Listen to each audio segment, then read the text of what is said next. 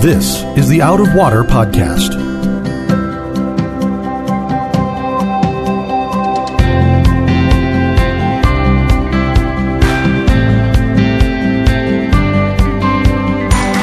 Out of Water is a production of Rio Vista Community Church in Fort Lauderdale, Florida. You can find it on iTunes, Google Play, or Spotify. We hope you'll subscribe and give us a good rating to help others find Out of Water. Welcome to another episode of the Out of Water podcast. I am your host, Sam Castensmith.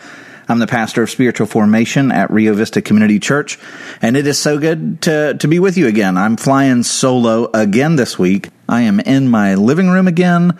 Uh, my wife is folding laundry behind me. The kids have just gone to bed, we hope.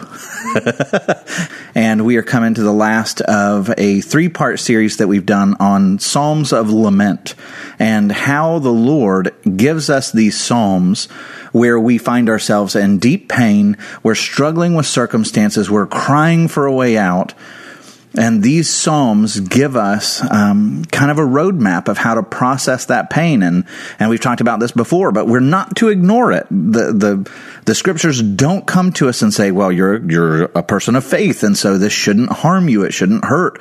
No, the scriptures come to us and say, no, you should wrestle with these things, but you should wrestle with them alongside and with the Lord. And so the idea of a psalm of lament is you're coming with these deep pains, these tears, and you are coming before the Lord with, with this kind of a roadmap to lead you from pain to promise, from, from pain to peace.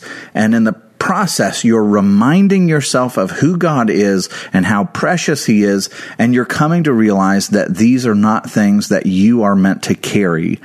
Uh, you can look at God and all of His goodness and everything He's done for you, um, and you can trust Him with them. And so, the psalm that we're going to be covering today uh, has been called a psalm of lament by some, but there's a lot of praise in this psalm. It's not as as dark as some, but it's really a beautiful tool that if you find yourself in situations where the circumstances are just mounting up and it feels like all the walls are closing in, this is a beautiful psalm with a lot of wonderful truths um, that's really good uh, to walk through and to just let your heart marinate in the psalm uh, with the Lord. All right, so here's a question that every kid and even some adults uh, we have to each other. If somebody, if you if you found a genie, right, and the genie came to you and said, you know, I'm going to give you three wishes, or or let's make it better yet, I'm going to give you one wish, and you can't wish for more wishes. What is the one thing that you would ask for? You know, and if we're honest, most I think most Americans, most people in the Western Western culture would would probably say something like, "Well, I'd like financial security. I'd like a, a billion dollars. I'd like, you know." And we come to uh, the question and we ask for circumstantial changes. Uh, we, we want health. We want something like that. And David in today's psalm is going to show us all up because he he takes the goody two shoes answer and says, "You know what I would like? I would like more of the Lord." I would like to know him better. I'd like to see his beauty. I want to, I would like to ask questions about him and get to know him uh, better. And we think, oh yeah, yeah, yeah, that would be nice. That sure, okay, yeah, way to go, David. You you showed us all up. But what I want to talk about today is why that's actually the wisest thing we can do and how that makes sense far, far more than asking for a change of circumstances. And so Psalm 27, it's 14 verses long. Um, and this too, like we talked about some of the, last week, we talked about Psalm 126 and Psalm 126 has a structure where the first three verses are echoed by the second three verses. It's almost like wave number one comes through looking at the past, but then wave number two comes and it's the, the prayers asking for the future, but they're echoing one another. They're playing off each other. So verse one and verse four are paired. Verse two and verse five are paired and verse three and verse 6 are paired.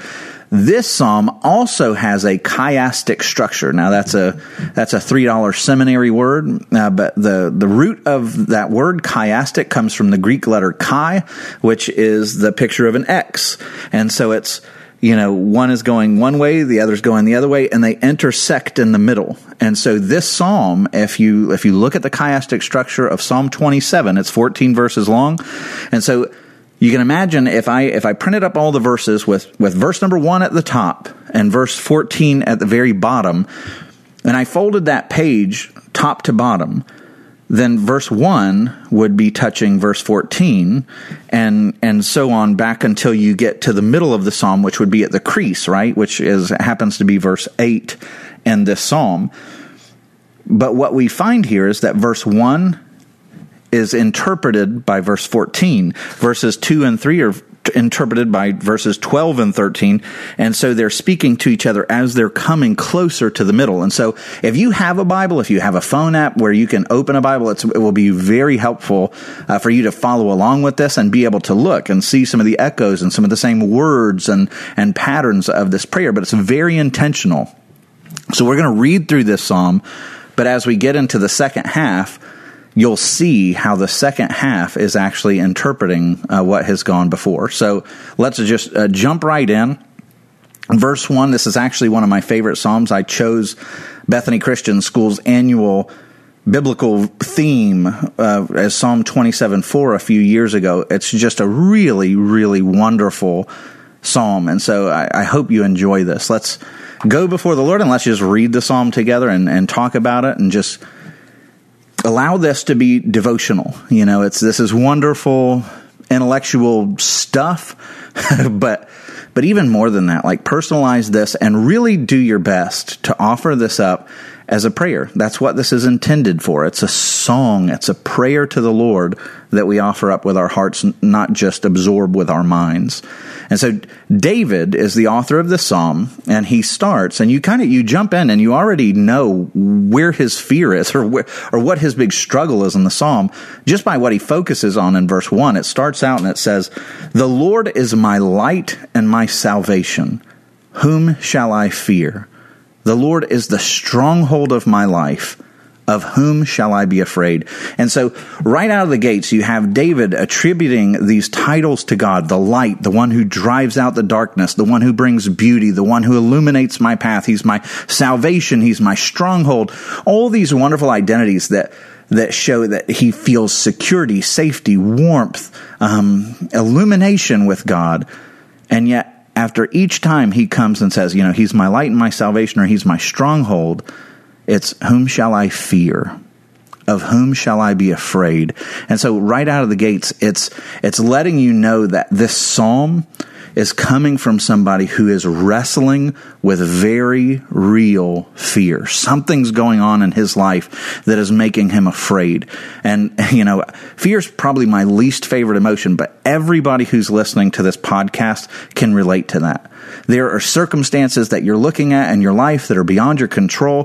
2020 is a wonderful example of that. It feels like this whole year has just been one chaotic turn after the next, and it feels out of control and it can generate fear and anger. And so David is coming before the Lord and he's, he's trying to talk himself into comfort and laying aside those fears. And so he's looking to God saying, whom, uh, whom shall I fear? If, if you're my light and my salvation, whom shall I fear? If you're the stronghold of my life, of whom shall I be afraid? He goes on in verses two and three and he says, when evildoers assail me, okay, well, that, that's something to be afraid of. An evildoer coming to assail you and to eat my flesh, he says. Yeah, that, that's, that could induce some fear.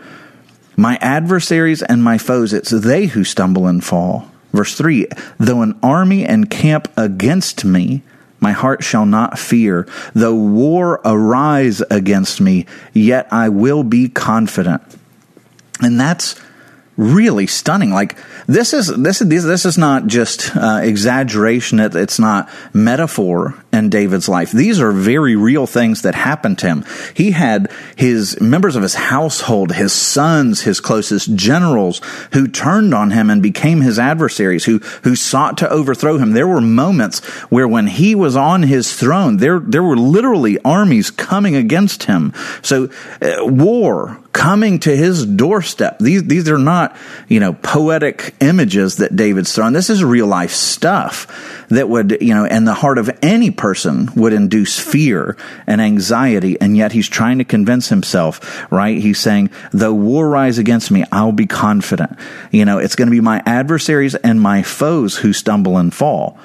And and and many of these times where the armies were coming against David, it seemed hopeless You know, if, if Vegas was setting odds, the odds would not have been on David's side.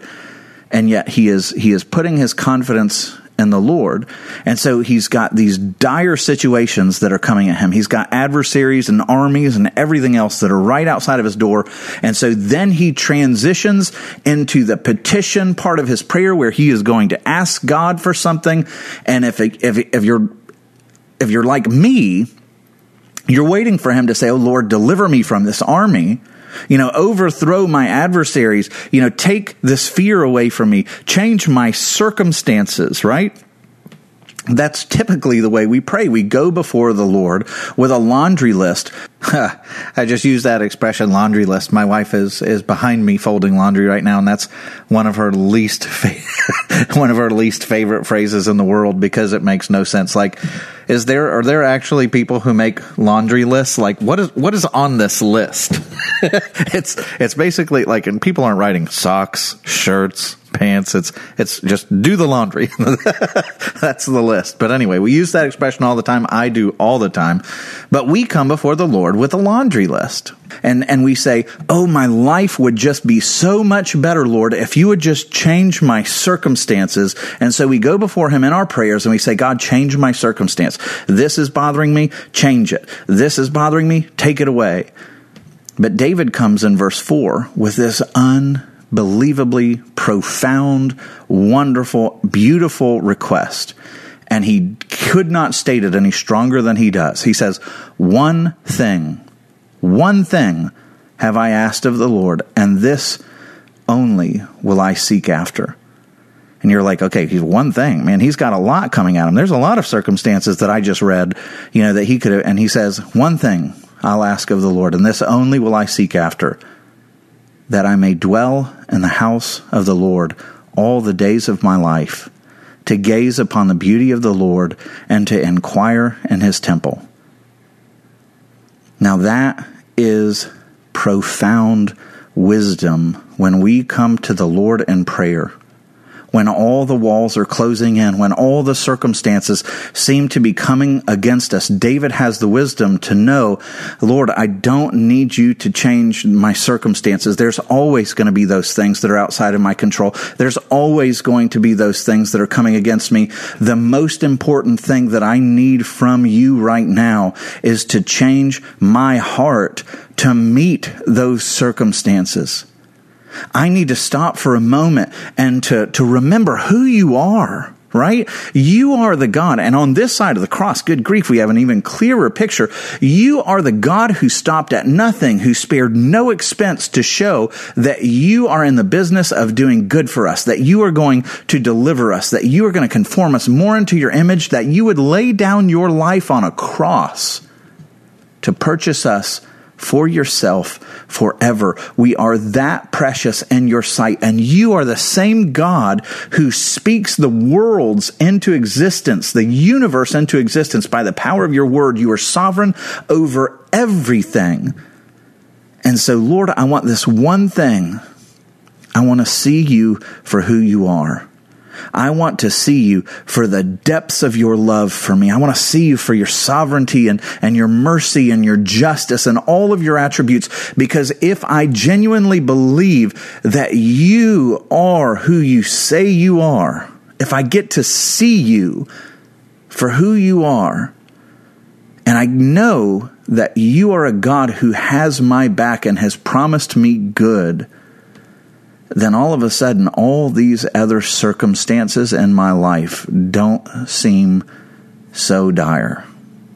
All of a sudden, when I recognize that this is the God who has me in the palm of his hand, who delights in me, who sings over me, who, who encircles me and surrounds me as your word says that you do, now all of a sudden I can look at those circumstances and they're not so frightening after all.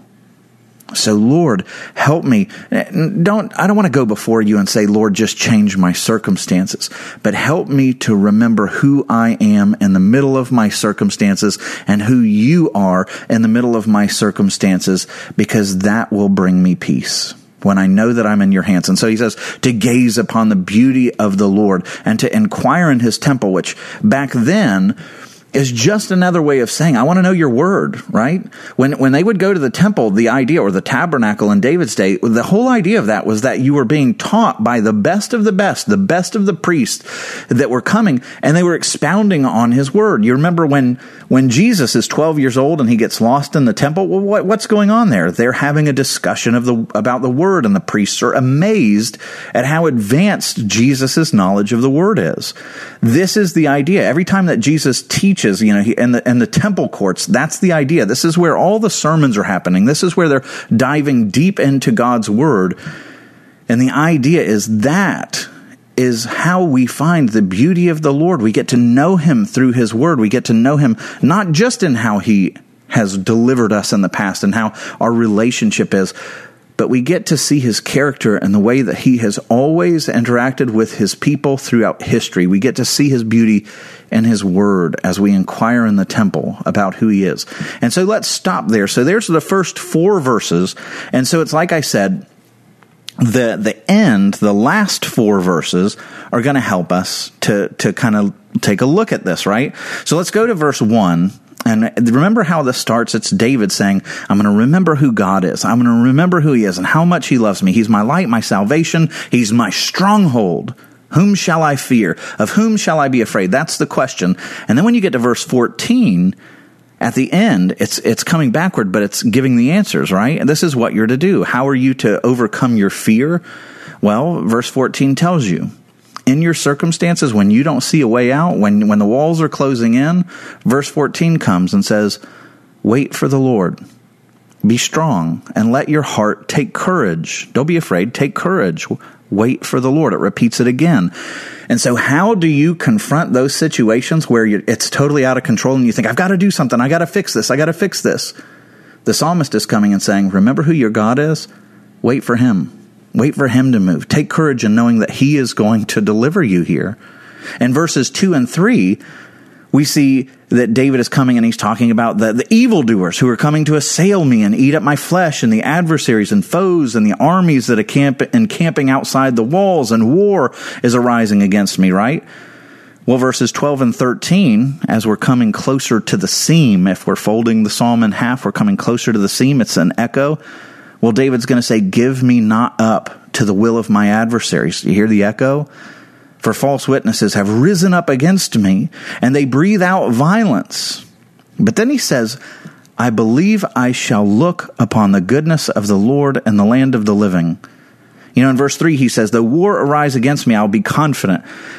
And then he expresses that confidence at the end. He says, I believe I shall look upon the goodness of the Lord in the land of the living. And this is something that the Christian has, this, this incredible belief in the sovereignty of God that even when bad stuff is going on in our life, even, even when all the circumstances don't make sense, we have the promise of the scriptures that God is working all things together for the good of those who love him and are called according to his purpose. And so here's David, long before Romans, that verse is written. You have David saying, I believe I shall look upon the goodness of the Lord in the land of the living. I believe that God is going to take all of these circumstances that are generating fear and panic in my life and anxiety in my life. I believe that something good is going to come out of them in the land of the living, not just when I die, but he's going to do something beautiful even with that here in the land of the living.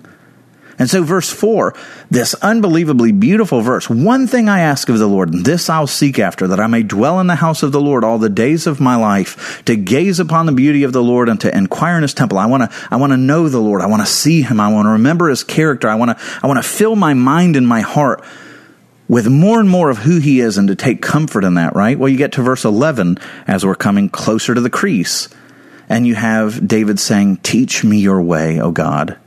Remember, to inquire in the temple is the Bible study. Well, on the other side of this, you have David saying, Teach me your way, O Lord, and lead me on the level path because of my enemies. Show, essentially echoing, saying, Show me who you are. I want, I want to know you. I want to, I want to know your ways. I want to, I want to just saturate in the truth of who you are. And so we move closer to the seam. Verse 5 For he will hide me in his shelter in the day of trouble. He will conceal me under the cover of his tent. He will lift me high on a rock. And that's almost a scandalous thing to say. He goes on and he says, And now my head shall be lifted up above my enemies all around me, and I will offer in his tent sacrifices with shouts of joy. And if you understand what David is saying, at this time in the Old Testament, he's a king. He's not the only people who are allowed to go inside the tent of God, which is the tabernacle.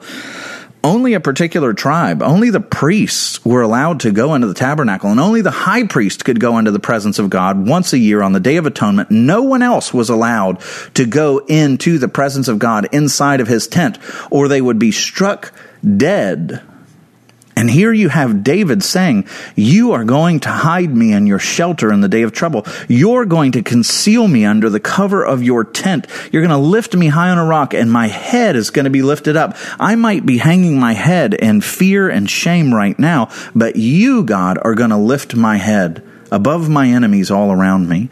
And then I will offer in his tent sacrifices with shouts of joy. And do you know that this psalm is prophetic? Because this is our reality now. Because of what Jesus has done, because Jesus went to the cross and he has taken on himself all the things that defile us, all of our sins, Jesus took upon himself on the cross and he clothed us with his righteousness. So guess what? Now, what does the New Testament say to us? Oh, come boldly before the throne of grace. Enter into the temple. Come before the glory and the holiness of God with boldness. Why? Not because you're good enough, not because you warrant and deserve my favor, but because God is totally gracious and he welcomes you in because you have been cleansed by the power of the blood of his son. And so now you come into the tent, into the, the very presence of God, and He lifts your head, and He has wiped away your shame, and now you can go before Him with shouts of joy, right? Even though everyone else is against you. And what's verse 10? So the, the other side of this, as we, you know, come to the crease together in this chiasm, verse 10 says this, For my father and my mother have forsaken me, but the Lord will take me in. Wow. So the, the on the first half in verses five and six, the focus is all the enemies are coming against me. All my adversaries want me, but the Lord is going to defend me. The Lord's going to take me in. But then in verse 10, you see it's, it's even more intense than that. It's not just adversaries. It's not just enemies, but even when my father and my mother have forsaken me, even when those that are the closest to me in, the, in ancient Israel, the, the family unit was so intense, way more than we understand today. But even when my father and my mother have forsaken me, the Lord will take me in. That has to resonate with lots of people out there who feel, you know, like not only is the world against them, but even those closest to you have failed you even those that, that have sworn and, and, and it's their duty to love and protect you, they've turned their back on you. Hear this. But the Lord will take me in.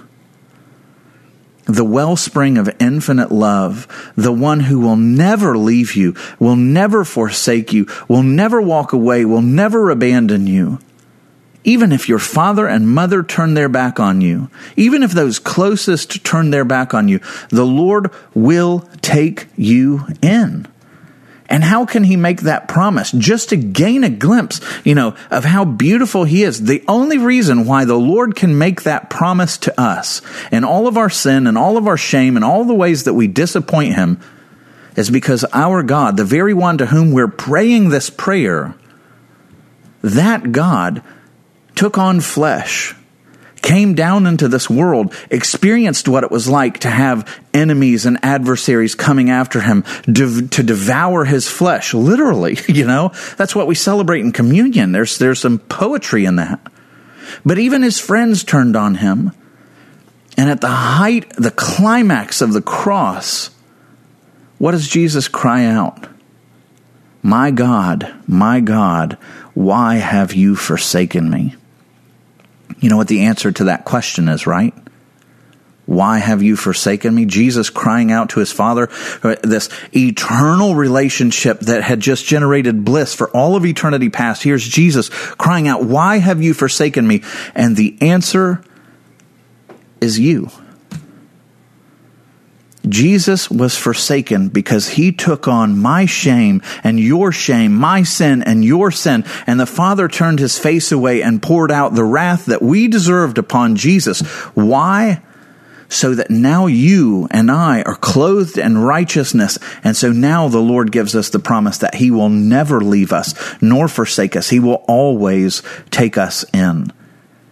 And coming closer to the crease, verse 7 I will sing and make melody to the Lord. I mean, you hear David's heart softening as he's, as he's marinating in this truth. You know, he starts kind of like, you know, I, I, shouldn't be afraid. Well, now he's turned away from the fear and he's like, I will sing and make melody to the Lord as I think more about who he is. Like you can feel him getting excited. Hear, O Lord, when I cry aloud, be gracious to me and answer me. And so in verse 7, you get all of these positive petitions. He's, Hear me, O God, when I cry aloud. Be gracious to me and answer me. David is, is saying, God, I want to be in relationship with you. I want you to hear me and I, I want to be heard by you.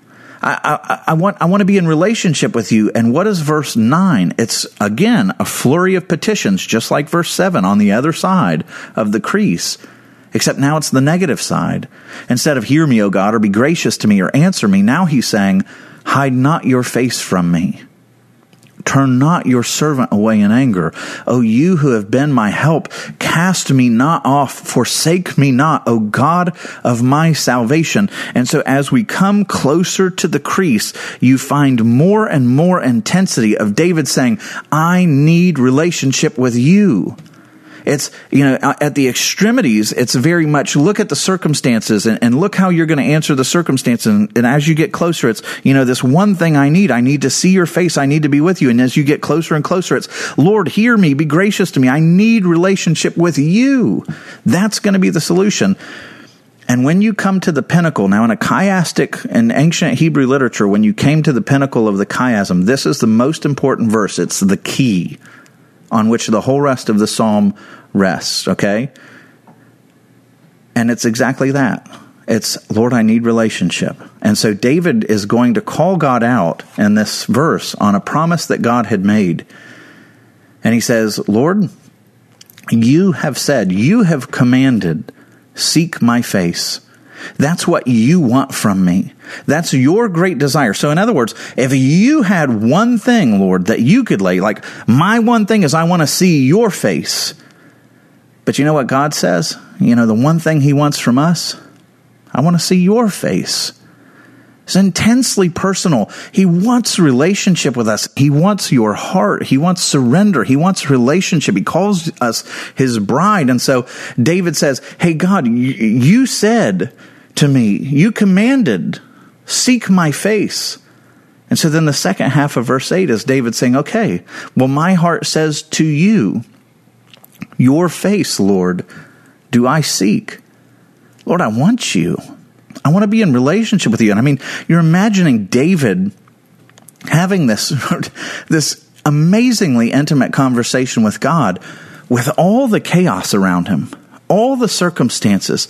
And what is, what's David, the cry of his heart, the greatest intensity is, Lord, I want you. I want to know you. I want to feel you.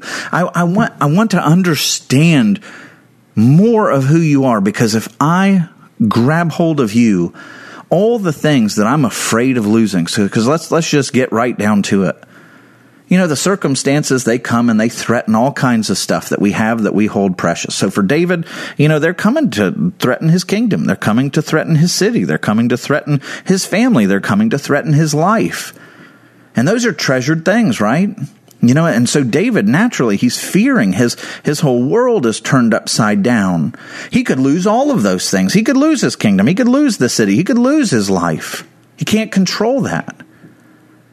But he recognizes that there is one thing, one thing in this life that he can never lose. You know what that is? The love of the Lord.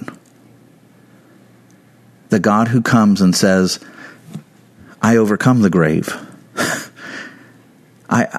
I have a kingdom that's not of this world. I've got an inheritance that can never be stolen from you. I've got a love that is not conditioned upon your circumstances or your performance. I am the only treasure that you have in your life that doesn't crumble and, and vacillate and convulse and that's not contingent upon all the circumstances and craziness that's going on in the world. I am the one sure thing in your life. I am your great treasure. And David is saying, man, if I believe that, if I begin to see you as my treasure, it will bring absolute peace to my heart because nothing, God, nothing can rip me out of your hands. You are that faithful and that strong and that mighty and that precious. And so, Lord, you are my one thing. Your face do I seek. And when we take that route, when we're struggling through panic, when we're struggling through fear and anger and a world that's in convulsions and, and totally unpredictable, when we grab hold of the one sure thing, our one unshakable treasure, the Lord Himself, He puts everything in its proper priority and its proper context. And then we can have peace and delight and the treasure of His love, of His grace, of His mercy, of His sovereignty, of His promises. And when we do that, everything else looks kind of petty by comparison. That's the wisdom of David in Psalm 27. And so I hope you enjoyed uh, this devotional time. I hope that as you pray this psalm, you can kind of trace that out. And, you know, for David, it might be armies. But for you, what is it that's driving your heart to fear? What is it that's ma- that's taking your eyes off of the Lord and making you fear the loss of something? You know, open your hands. Let go of those things and trust them to the Lord and then take those same hands and grab the Lord with everything you have and make him your treasure and that will bring joy to your heart. Thanks for joining us. We'll see you next week. We hope you enjoyed your time with us and you will both subscribe to the podcast and listen regularly. You can find out more about Out of Water, catch up on past episodes, and access show notes at our website, riovistachurch.com slash out of water.